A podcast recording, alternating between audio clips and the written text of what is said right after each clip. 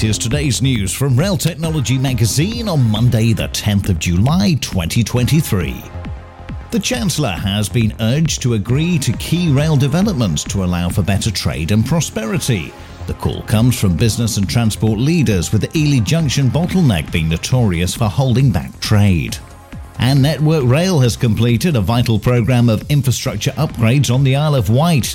The works mean Ryde Pierhead Station will be open for the summer, thus boosting the local economy.